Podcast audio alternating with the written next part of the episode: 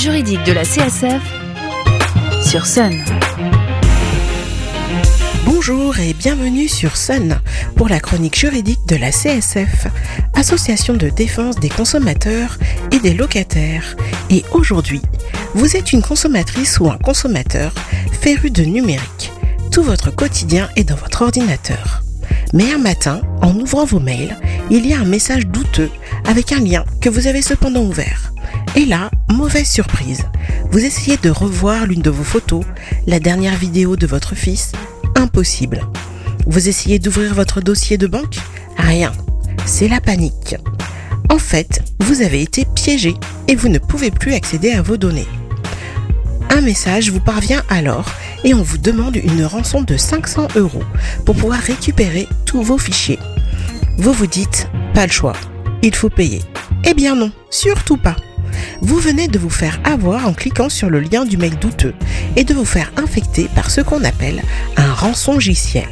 C'est un programme informatique malveillant qui est de plus en plus répandu. Son objectif, chiffrer vos données, puis vous demander de l'argent en échange de la clé qui vous permettra de les déchiffrer. Sachez que l'infection peut s'étendre à tous vos appareils connectés au réseau. Alors comment réagir, me demanderez-vous? Déjà, restez calme. Ensuite, il ne faut surtout pas éteindre l'appareil concerné, donc soit le PC, le smartphone ou la tablette. Ensuite, déconnectez immédiatement tous les appareils du réseau, l'imprimante, la souris, tout ce qui est connecté à un support USB, le smartphone, euh, le disque de sauvegarde.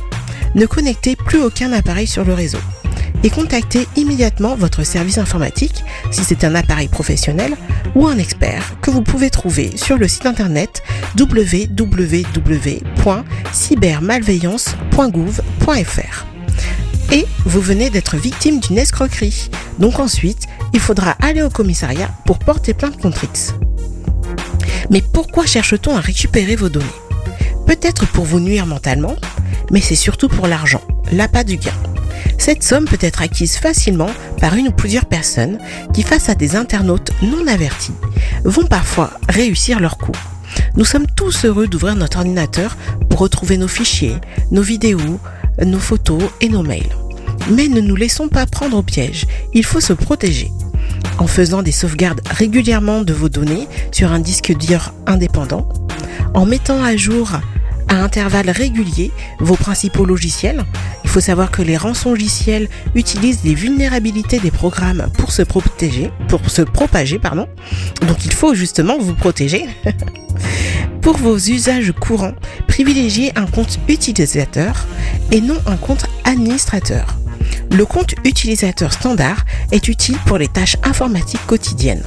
Le compte administrateur fournit le contrôle le plus important sur un ordinateur et ne doit être utilisé que lorsque cela est nécessaire.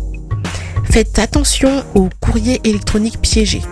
Ne faites pas confiance à l'expéditeur de mail dont l'adresse, l'origine ou la forme vous semble douteuse. Surtout, n'ouvrez pas le lien qui apparaît ou la pièce jointe. Notamment si vous ne connaissez pas l'expéditeur du mail. Il y a encore beaucoup d'informations et de conseils à vous donner sur la connexion électronique et Internet.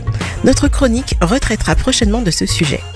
En attendant, pour plus d'infos ou pour vous aider dans vos démarches, pouvez contacter la CSF au 02 40 47 56 33 ou la section CSF de votre commune.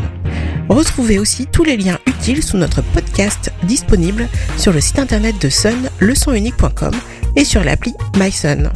Nous nous retrouvons dans 15 jours pour une nouvelle chronique, toujours sur Sun, 93 FM Nantes et 87.7 à Cholet. D'ici là, portez-vous juridiquement bien. La chronique juridique de la CSF, c'est le jeudi matin sur Sun.